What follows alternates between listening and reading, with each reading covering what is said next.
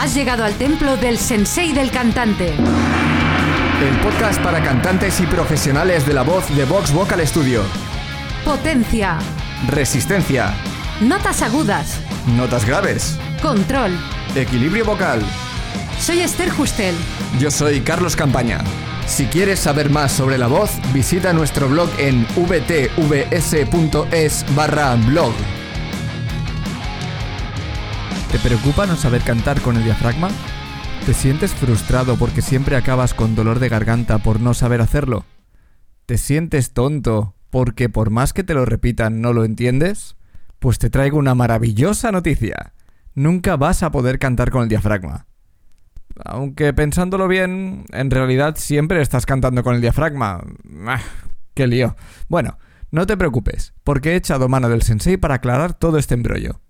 Y vamos a empezar respondiendo a la pregunta, ¿qué es el diafragma? El diafragma es un músculo que se encuentra debajo de tus pulmones y tiene una forma parecida a una bóveda. Este músculo separa la cavidad torácica y la cavidad abdominal, y es atravesado por el esófago y por algunas otras cosas asquerosas que no vienen mucho al caso. ¿Y cuál es su función? Su única función es la de contraerse y expandir los pulmones hacia abajo para que se llenen de aire por el vacío que se crea. Al volver a su posición relajada, los pulmones vuelven también a su posición natural, expulsando el aire que se ha cogido. Ese movimiento lo hacemos un montón de veces al día. Por darte una aproximación muy aproximada, entre 25.000 y 29.000 veces al día. Y aquí acaba todo lo que necesitas saber sobre el diafragma para cantar. Tiene otras funciones, como ayudar a la digestión, por ejemplo, pero nada que ver con el canto. Entonces, ¿por qué se dice que se debe cantar con el diafragma? Siendo el tema del diafragma tan sencillo como es, el gremio del canto se encabezonó en complicarlo mucho y lo consiguió. Aunque por fortuna esto ya se está empezando a cambiar, la gran mayoría de la gente sigue defendiendo a muerte que el entrenamiento del diafragma y la respiración es el 90% o más del canto. Incluso hay frases como el que respira bien, canta bien, y no podría ser más absurdo. Si fuese así, los practicantes de yoga, nadadores, buceadores y demás profesionales que requieren un control excelente de la respiración serían los mejores cantantes del pasado y presente. Pero si no se canta con el diafragma, ¿cómo evito cantar de garganta? pensarás. Pues por otro lado, cuando se canta con una técnica vocal incorrecta, el primer síntoma casi siempre son molestias en la zona de la garganta, irritación, disfonía, cosquilleos, flemas. En cambio, que te llegue a doler el diafragma es muy difícil. Por eso parece que tiene mucho sentido que tengas que cantar con el diafragma en vez de cantar con la garganta. Pero solo con que te informes un poco puedes ver que no tiene mucho sentido. Ahora ya sabes que la función principal del diafragma es la de meter aire en tus pulmones y sacarlo. No tienes cuerdas vocales en el diafragma, ni ningún tipo de mecanismo para generar sonido. Solo meter aire y sacar aire. El sonido lo generan tus cuerdas vocales con el aire que expulsas de tus pulmones gracias al diafragma, pero nada más. El uso que des a tus cuerdas vocales es lo más importante, ya que si no coordinas esos músculos correctamente, vendrán las molestias, dolores y también aparecerán los gallos y demás problemas vocales. Al final, el aire es como la gasolina de un coche. Es imprescindible para que el coche tire, eso no tiene sentido negarlo, a no ser que sea eléctrico. Pero por mucha gasolina que tengas, si no tienes un coche que sea capaz de transformar ese líquido en movimiento, no te va a servir de nada. Si el motor, o el volante, o el acelerador, o los frenos, o lo que sea está roto, por mucha gasolina que le enchufes al coche, la cosa no va a funcionar. Y con la voz es lo mismo. El aire es el inicio de todo, pero no es lo más importante. Pero ahora puede ser que me digas, tengo la voz muy airosa, por lo que tengo que trabajar el tema del aire. También se suele llegar a la conclusión de que una voz airosa tiene un problema con la respiración, concretamente con la gestión del aire. Parece bastante lógico, pero la realidad es mucho más lógica. Una voz airosa ocurre cuando las cuerdas vocales no están lo suficientemente juntas entre sí. Así. Esto sería el ejemplo de una voz con mucho aire. El caso extremo sería susurrar. Así. Esto sería una voz completamente.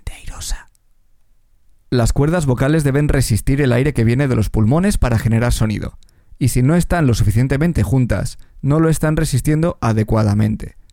En ese caso, por mucho que trabajes en expulsar menos aire, tu voz seguirá siendo airosa. Sin resistencia al aire no hay sonido. También puede ser que te quedes sin aire al cantar, así que piensas que tienes que aumentar tu capacidad pulmonar. Otra conclusión para creer que es importante el tema de cantar con el diafragma es que te quedes sin aire, efectivamente. Sí que habrá algún caso de alguien que necesite aumentar su capacidad pulmonar con ejercicios concretos para ello, pero aún tengo que verlo. Y tampoco conozco a nadie que haya visto un caso así. El problema vuelve a ser el mismo. Las cuerdas vocales no resisten correctamente el aire que reciben. Que no te calienten la cabeza. Respirar es fácil. Por último, hay gente que me dirá, cuando respiras correctamente puedes ver al diafragma trabajando porque la barriga se infla. Lo único que quiere decir eso es que no estás tensando ni tu abdomen ni tu torso para respirar, lo cual es necesario. Pero aunque estés tensando, si estás cogiendo aire, tu diafragma está trabajando, lo mires como lo mires. En lo que tienes que centrarte es en respirar relajado. No tienes que tensar el abdomen cuando coges aire ni cuando cantas, siempre debe estar relajado. Y a tus hombros se les aplica el mismo cuento no deben subir y tensarse cuando coges aire. Céntrate en respirar de forma relajada y todo irá bien. Al menos en lo que a respiración se refiere. Y ahora vamos a ver unas cuantas consecuencias negativas de centrarse en cantar con el diafragma. Obsesionarse con las cosas no suele traer buenos resultados y el tema del diafragma no es una excepción. Lo he visto ya en muchas personas y yo también lo he vivido. Primero, te distrae de otros asuntos por los que deberías estar pendiente. Cuando piensas que el diafragma es lo más importante, centras toda tu atención en la barriga. Si vas a una escuela de canto donde enseñen de esta forma, fíjate y verás que casi todos o todos los alumnos tienen una mano en la barriga. A mí también me lo enseñaron y al final lo hacía sin pensar. No era capaz de hacer ni un simple ejercicio sin poner la mano en mi abdomen. Eso es un problema porque estás pendiente de la respiración y solo de la respiración. Y lo que es peor, estás pendiente de cosas que no tienen sentido. A mí me lo enseñaron para estar seguro de que enviaba el aire a la barriga. Hasta me da vergüenza reconocer que me lo creía, pero así es la vida. En realidad no era culpa mía y si te pasa a ti tampoco es culpa tuya. Yo estaba tan pendiente de eso que no prestaba atención a si estaba gritando o si estaba afinando, y tampoco me daban indicaciones para prestar atención a esas cosas. Un tema completamente diferente es si tu profesor te pide poner la mano en la barriga porque estás haciendo fuerza con el abdomen y necesitas ser consciente de ello para dejar de hacerlo. Lo que está claro es que, una vez superado el problema, no necesitas hacerlo y puedes centrar tu atención en otras cosas más importantes. Otra consecuencia negativa es que tiendes a coger mucho aire. Cuando piensas que la respiración lo es todo, es muy normal obsesionarse con coger todo el aire posible es verdad que coger extremadamente poco aire es malo, pero coger mucho es peor, y encima es más fácil hacerlo. Si coges demasiado aire, es mucho más difícil controlarlo, por lo que quieras o no, acabarás aumentando el aire que expulsas y eso te va a complicar la vida. Para poder llegar a resistir ese exceso de aire, debes tener una voz muy entrenada. Si no es así, en el mejor de los casos tu voz se romperá a falsete, y en el peor de los casos acabarás con alguna lesión vocal. ¿Verdad que cuando hablas no piensas cuánto aire tienes que coger ni te obcecas con coger muchísimo? Cuando cantas debería ser lo mismo, coger aire de forma instintiva. Otra consecuencia negativa es que tiendes a apretar los abdominales.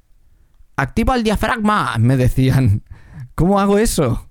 En su momento me pareció muy lógico hacer fuerza con los músculos abdominales. Al fin y al cabo el diafragma cae por ahí, ¿no? Y la palabra activar suena a que tengo que hacer algo para que la cosa funcione. Así que nada, apretar como un loco. Pues sabes qué, no soy el único que cayó en esa trampa. Ya lo he visto en varios alumnos y también he hablado con personas que lo han vivido o que incluso creen que debe ser así. Pero apretar de esa forma los músculos te va a llevar de nuevo por el camino de la amargura, ya que de nuevo tenderás a ejercer demasiada presión en tu voz. Cada vez que quieras más volumen, la respuesta de tu cuerpo será apretar el abdomen no solo te hará estar tenso y fuera de control.